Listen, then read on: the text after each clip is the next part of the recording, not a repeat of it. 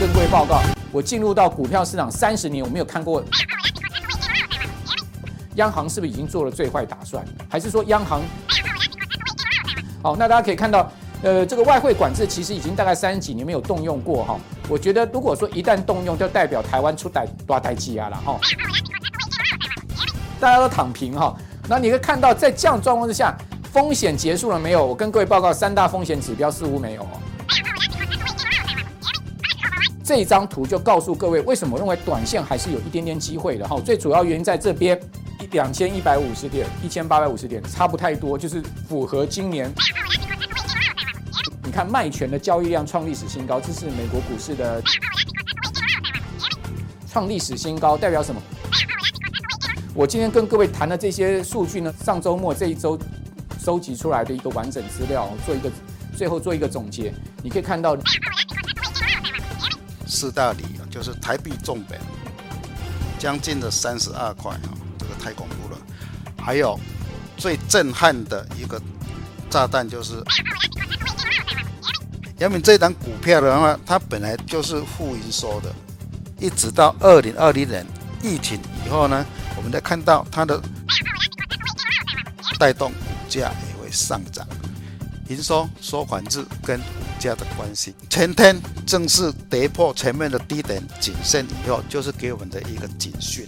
圆形头部以后，接下来是它的讯号如何详细的解说，是今天加强定的一个重点。急跌形态，今天就看到了，不来不去的300几点，以急跌来做。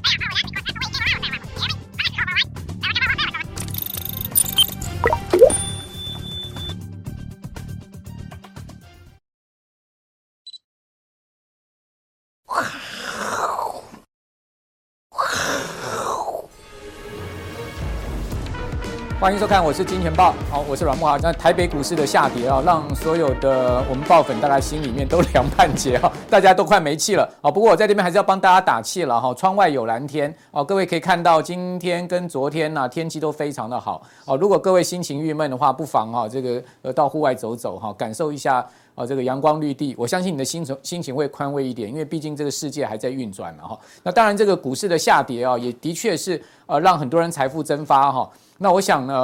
这个只要留得青山在，不怕没柴烧了哈。这也是今年以来我一直在我是金钱豹节目跟各位报告。好，熊市结构没有改变的情况之下，我们的持股比重呢，绝对不要超过5成，好，至少保留50%的现金，以备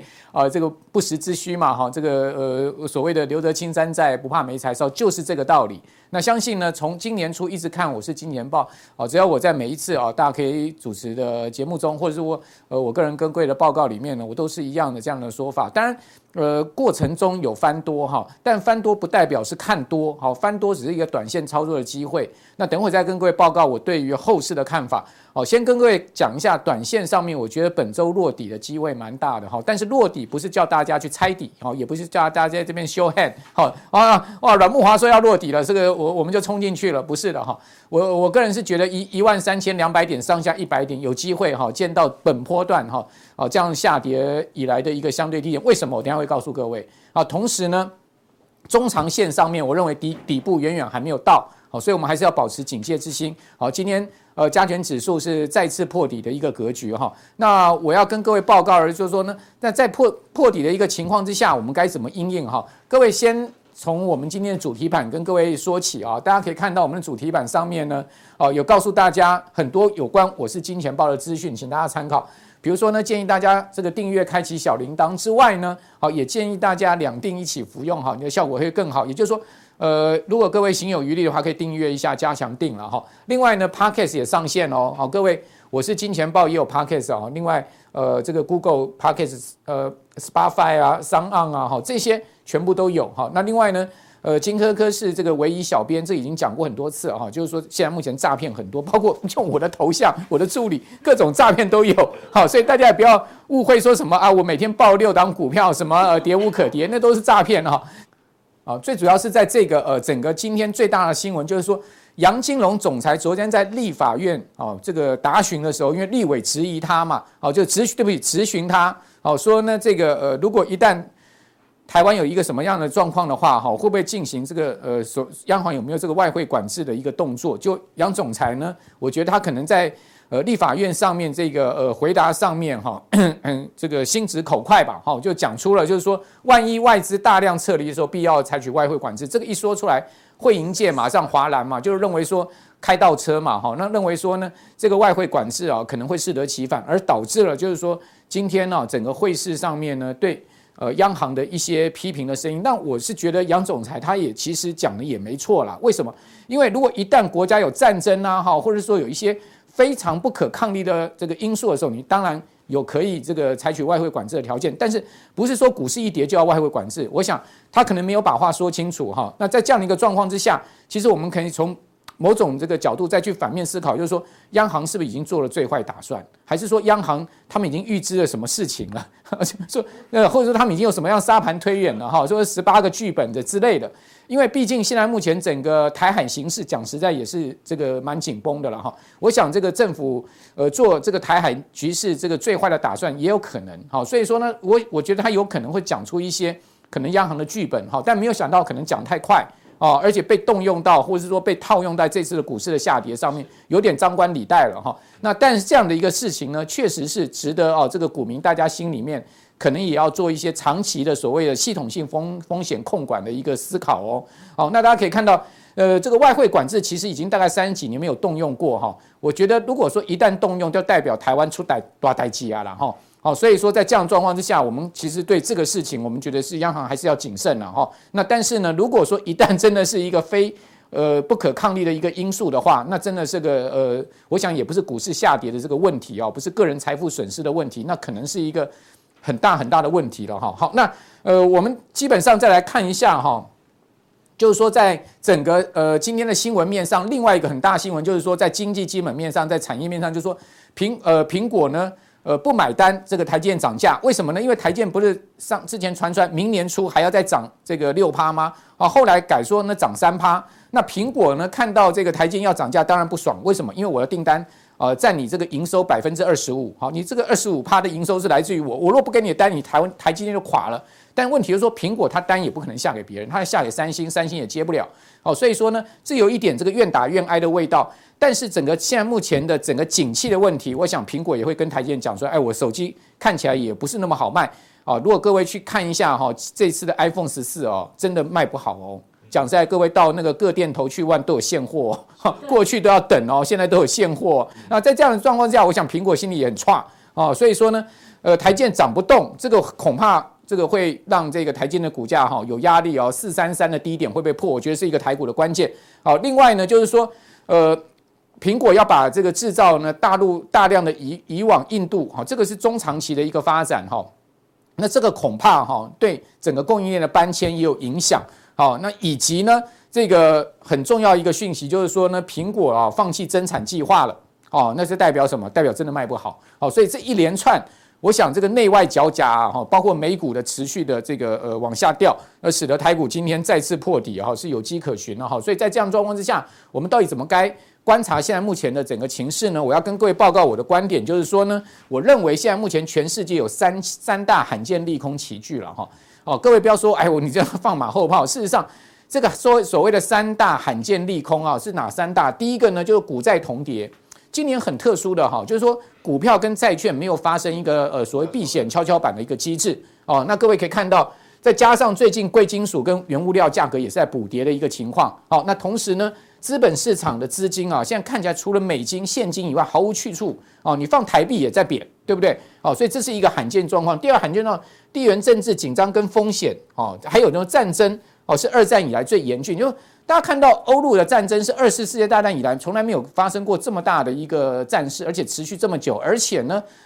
普京还发出了2战以来首次的动员令啊，据说呢要动员30万到100万人啊，那么大的一个兵力再投入到欧陆战场，哇，那这个事情恐怕没完没了。再加上这2天什么北溪1号、2号管线全部都漏气啊，而且呢，这个供气的问题非常严峻，导致欧洲的天然气价格又在大涨。哦，那整个欧洲现在看起来是一团混乱，欧洲的这个压力非常的大的之外呢，哦，中国大陆马上要召开20大，哦，10月16号，以及呢，哦，这个美国现在陷入到了所谓通货膨胀的哦这个升息上面的这个种种的压力，那这些呢，通膨利率跟经济衰退风险，好，再加上地缘风险、战争，再加上股债同跌，这三大的一个利空全部夹杂在一起。哇，我可以跟各位报告，我进入到股票市场30年，我没有看过如今这么复杂的一个震惊情势啊！这个恕我直言，就是说我真的没看过。08年的时候，次贷风暴，我们大家都觉得说啊，次贷风暴很可怕，但是问题是，次贷风暴它仅止于美国的一个所谓房地产金融市场的风暴，对不对？哦，但这个1997年亚洲金融风暴很可怕，没有错，但问题是它只在亚洲，哦，欧洲啊，哦，美国啊，受影响非常小。虽然英国也有这个所谓英镑被狙击的一个状况，哦，但是呢，基本上它影响没有那么大。哦，然后呢，2000年的科技泡沫，它也是美国的纳斯达克崩盘，导致全世界科技的一个这个压力。但是呢，它仅在科技产业，它没有这么多复杂的因素，一大堆的事情夹杂在一起。哇，这个是这次的状况确实是不一样哈，哦。那所以呢，在这样的一个状况之下，我认为现在有多种失控的情况，哈，这个 malfunction 哈，所以说为什么今天股市像东北调哈刹不住的这个火车一路的往下冲的一个状况，就是失控。什么样的失控？国安基金进场无效，好，那只撑了这个50多个交易日就破底。那未来呢，是不是只能祭出外汇管制呢？哦，真的到外汇管制这么严厉的一个措施的话，那股民如何是好呢？好，所以这个就是一个感觉起来有点失控，各位。过去2次哈，我们讲这次国安基金大概有7、8次的进场经验。那此前2次就是这一次国安基金进场的此前2次，国安基金1次就到位哦，就从来没破底。之前有破底，好，但是呢，上一次跟上上次国安基金一进场就命中哦，就没有低点了哈。那但这一次50几个交易日破底，显见国安基金这次也是无力了哈。那另外呢，全球股债今年呢增发了30兆美金。将近1000兆台币蒸发，这不得了的一个数字哈。那另外呢，美元升值像挡不住的一个失控列车，美元已经飙到114哈，甚至已经有人看到120哈。那另外呢，全球央行对抗通膨的这个跟确保币值的一个对抗战，现在只能疯狂升息，就各国央行疯狂升息。但各位都发现，今年美国升了12码，后面可能还有5码，所以美国今年可能升到17码，央行升几码？央行升2码，2码能对抗17码吗？完全无法对抗，所以台币为什么一直贬？哦，这个实质利率一直拉大，哦，这个是我想央行现在也很无力的地方了哈，哦。你说央行能升17码，那台湾房市不垮了吗？哦，大家还付得出房贷吗？如果现在房贷利率飙到4%，你想看多少人要躺平啊？哦，2%的利率都已经快付不出来房贷了，4%利率还得了？哦，内需消费全垮哈，哦。我跟各位报告，这个是牵一发动全身。那我们来看到，就是说，现在目前整个这个资金失控的状况呢，从黄金也可以看到，金价已经跌入熊市了，从这个2070跌到最近1620，已经跌掉20%，连黄金最保值的都跌入熊市了。通膨下面不是黄金应该是抗通膨战争，黄金不是乱世英雄吗？黄金都破了，你就知道说还有什么资产保值，几乎没有了哈。我们可以看到，另外老八大买的这个 Occidental 好，西方石油股价最近也崩。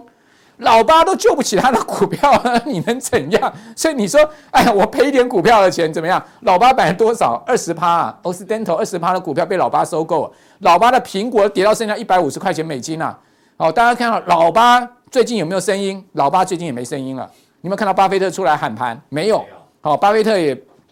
可能他也傻眼了。哦，我觉得老八可能说，哦，活了90岁了，我也没看过这种状况。好，所以现在整个全世界大家都傻眼，大家都躺平哈。那你可以看到，在这样状况之下，风险结束了没有？我跟各位报告，3大风险指标似乎没有哦。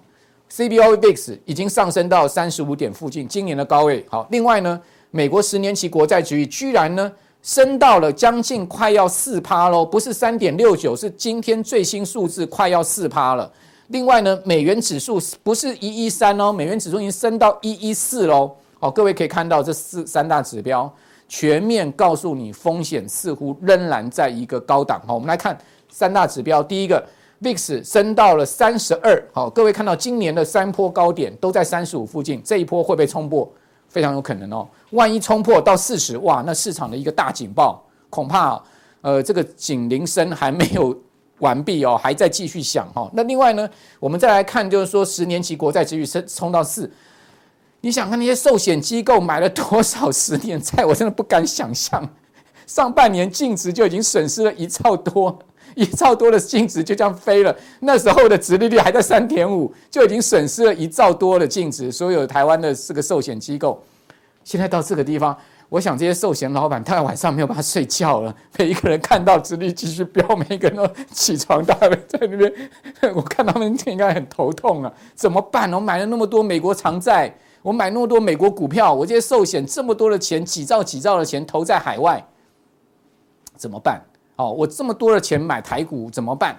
哦，所以说我想过去大家都很去年大家很羡慕国泰金、富邦金拿多少股息，手上有多少股票，哦，今年你还会羡慕他们吗？现在有股票有债券，恐怕就烫手山芋了，对不对？哦，情势完全颠倒，哦，另外各位可以看到美元指数飙到114，最新已经到 114.6 快到115了，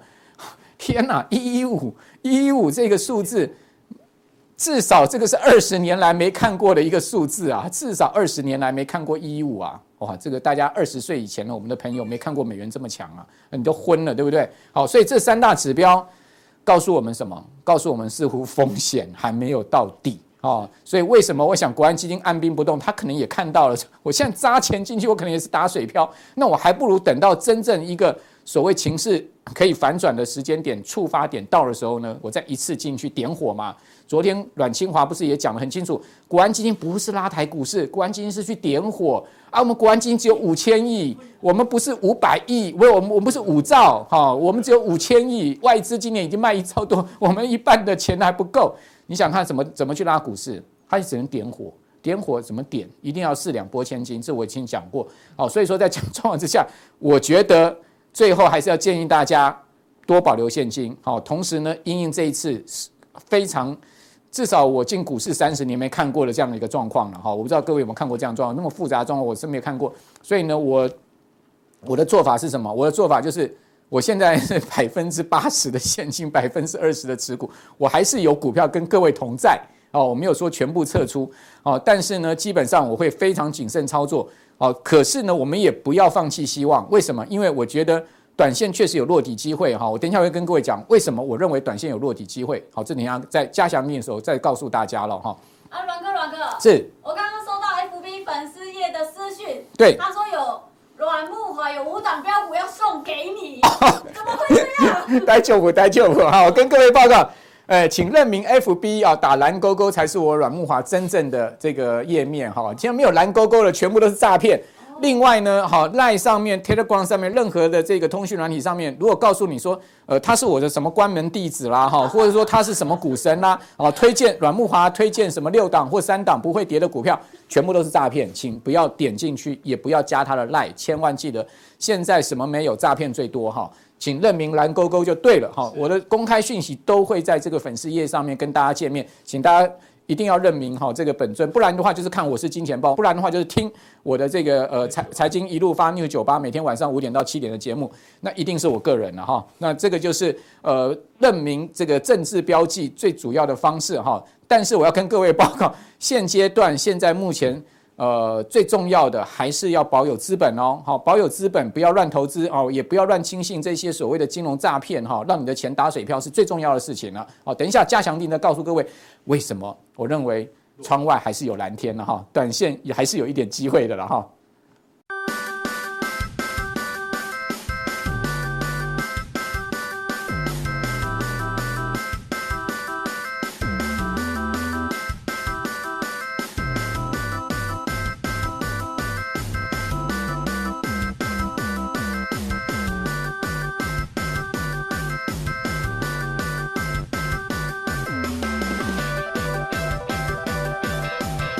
各位金钱豹的新浪朋友，大家好，我是嘉义的大仁哥。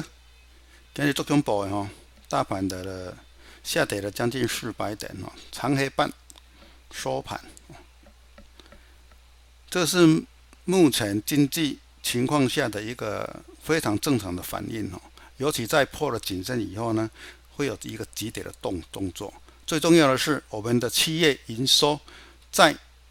前3季都是那么样的好。为什么股价一直修？我们要有一个非常大的一个观察指标，就是说货出去到底钱能不能够收得回来，也就是说在我们的财务报表上所显示的叫做应收账款跟它的应收账款日，是未来影响到企业营收的一个可以观察的指标。这个是我们今天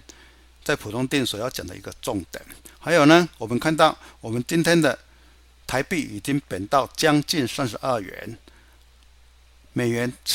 指数持续的往上飙，好像升息在 FED 的言论上来讲的话，又没有要做一个缓步的一个策略出来，所以说整个国际经济在这么多不利的影响之下呢，股价要往上弹，就是有一个相当大的压力在。尤其在摩根斯坦利的策略师威尔森，他在最近有一个非常惊人的言论，他的言论的内容我们来参考一下。他说，超强美元恐引爆金融经济的危机。它警示呢，美元强升历史经验都会导致某种金融或经济的危机。当然现在已经好像有危机了，引爆危机的环境已经就绪，不是现在已经就绪，在年初就已经开始了。威尔森他预测说，美元指数会来到118，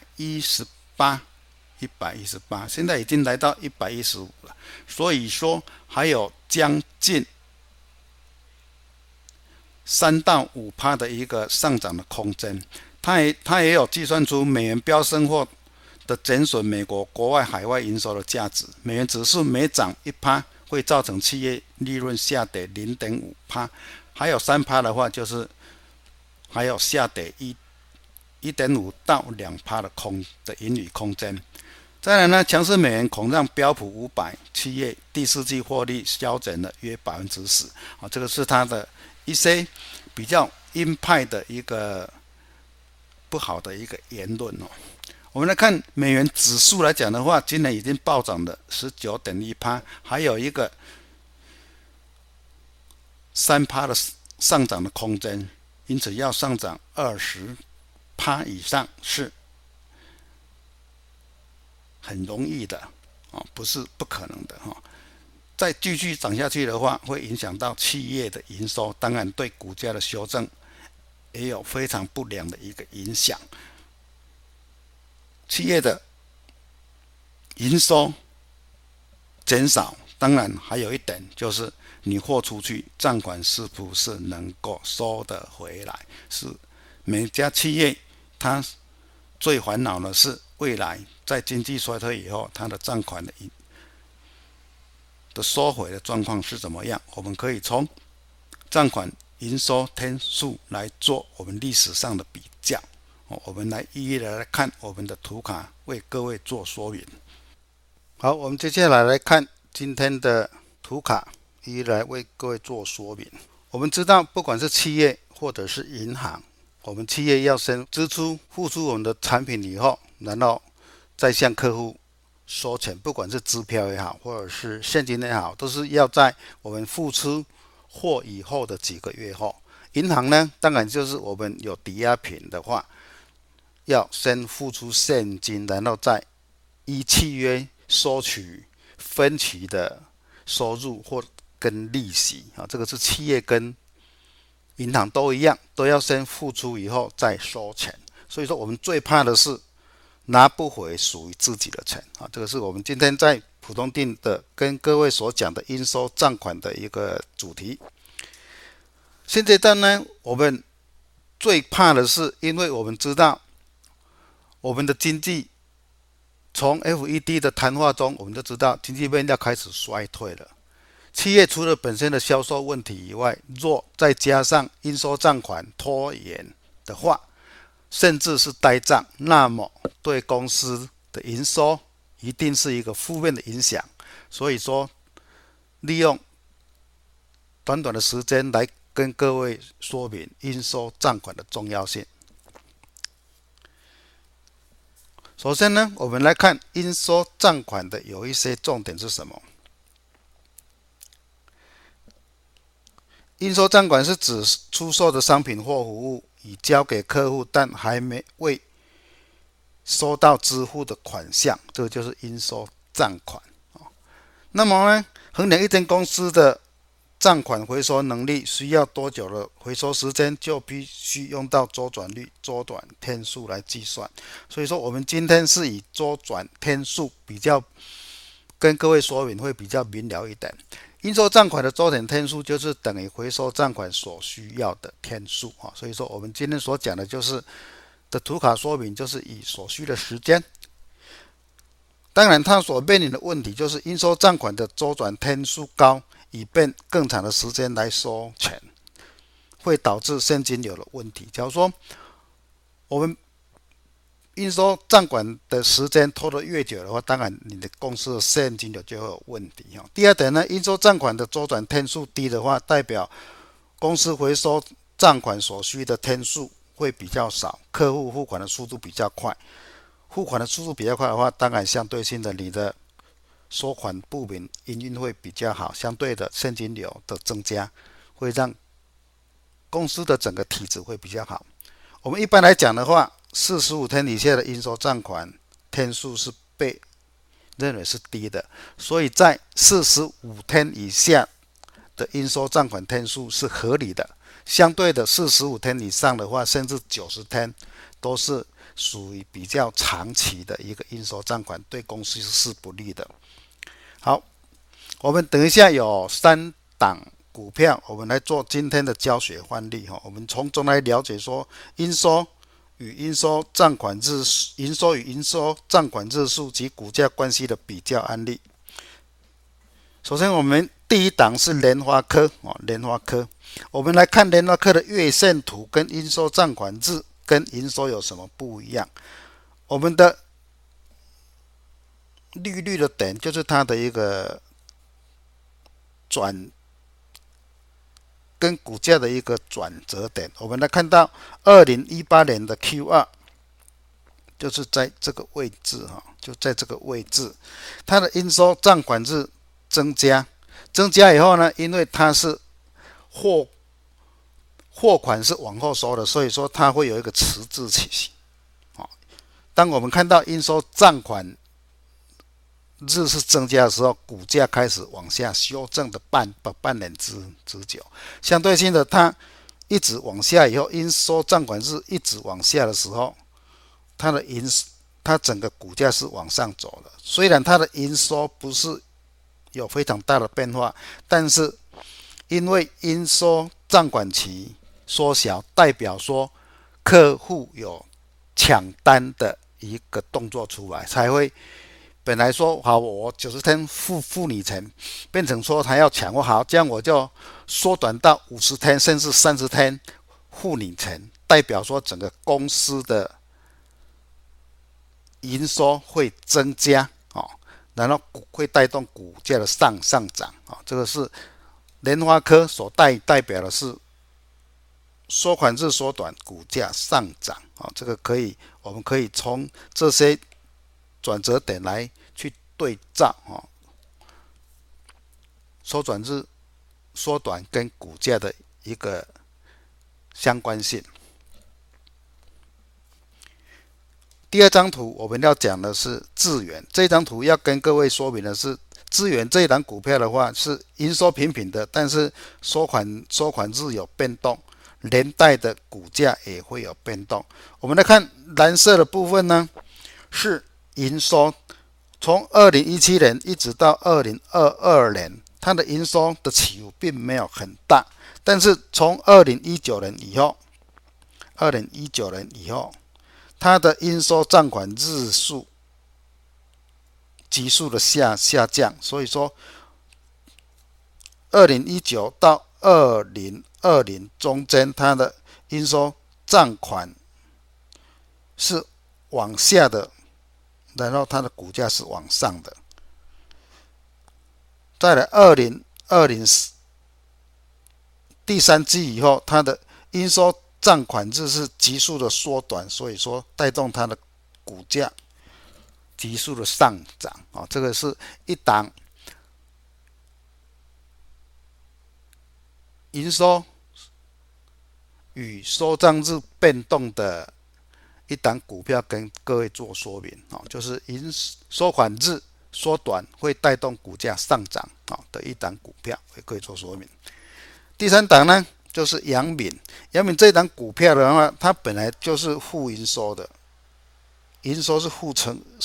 成长的，当然它的收款日也都持平，没有怎么大的变化，没有怎么大的变动，收款日并没有非常大的变动。但是一直到2020年疫情以后呢，我们再看到它的缩短日虽然有小小的变动，是往下缩的，但是它的营收是急续上涨的，也就是说明营收增加，缩短日会缩短，带动股价也会上涨。这一档是非常非常明显的范例，为各位做说明营收收款日跟股价的关系，在这一档股票都看得出来。好，由上述三个案例呢，我们交叉比对三者的关系，我把它分析如下，就是营收日增加的时候，未来营收会下修机会就会大，营收日增长以后，股价会随之下修。所以呢，在正常的环境之下，正常的环境之下，营收账款日数与未来营收及股价是反向的指标，这个是我们在未来几个月要去注意的。假如说它的营收账款日数越来越长的话，对于营收跟股价都会有比较不利的影响。接下来呢，跟各位介绍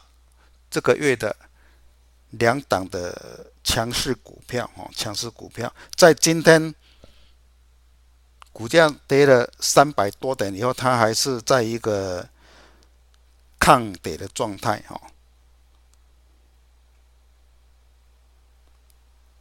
首先是华景电，我们来看它的整个 K 线图来讲的话， KD 的话是在50做一个相对性的强势的整理，量能增加。它只要要注意的是，它只要越过像这个股票，只要越过量缩，越过平台区的话，它应该就直接挑战连线了。这档股票呢，它未来压力比较大的就是在连线部分。当然呢，它的支撑区也就是在季线部分，也就是在季连线，是这一档股票的一个合理的位置，供各位做参考。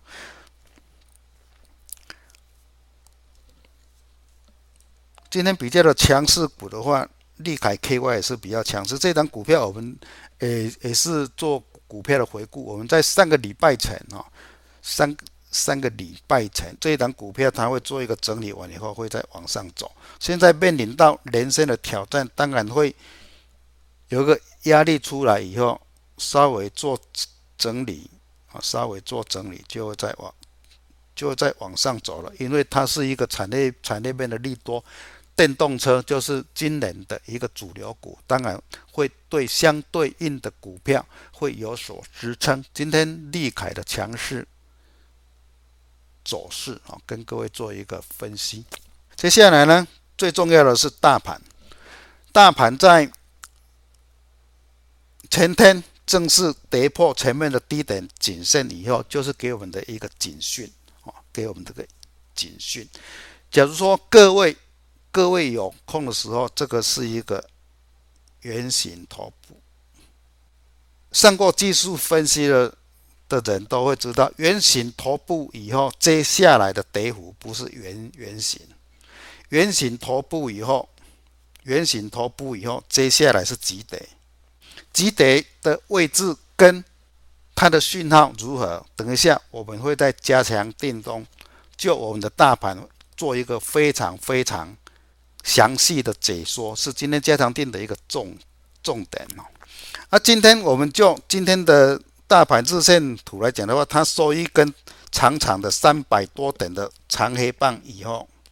记住我刚刚讲的圆形头以后，再重复一遍，它的速度是急跌。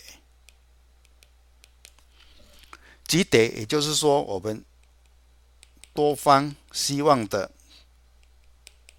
赶底走势，多方希望的赶底走势出来以后呢，底部才会确立。因此在这边建议大家，到目前虽然今天跌了300多点，还是不能够大意的去追多单哦。这个是我跟各位做的一个建议哦。就我们的日线图来讲的话，跟各位做一个建议，因为呢，它未来的走势会有一个非常明显的碰颈线再往下走哦。这个是就日线图来讲的话，做一个预估。所以说今天的结语呢，从我今天的应收账款跟大盘有三项的结语，就是当应收账款日延长，在目前的经济衰退的环境下，必压抑企业的现金流，甚至造成资金的周转困难，是企业短期内所要正视的。也就是说，我们未来半年甚至1-2年都要面临这个窘况。第二个呢，应收账款日延长若超过7月，因为7月它都有一个预估值，每个企业不一样，有的企业是30天，有的是45天，有的甚至拉长到90天，他们都有一个预估数在那边。但是假如说它超过它的预估数太长的话，表示下游营收已大幅下行，最怕的是发生系统性的风险啊，这个是也是要面临到的一个考验哦。对于大盘来讲的话，我个人的建议哦，目前大盘不论是下跌或者是上涨，量能都有所不足，所以呢，已有非常明显的人气退潮的危机，做多单是非常辛苦的哦。这边是我3点的结语建议，提供给普通定的朋友，大家来做一个分享。好，等一下我们加强定的题目就是空头造顶，台股受不了了吗？哦，台股受不了了吗？我会用整个台股的历史的形态做说明，底部的讯号会在什么地方？还有也会在回答我们的朋友所问的提问，就是期货下单要怎么做？还有乌俄战争的话，是不是会影响风电股走势？我们等一下就在加强定跟各位做分享。以上是普通定的说明，谢谢各位。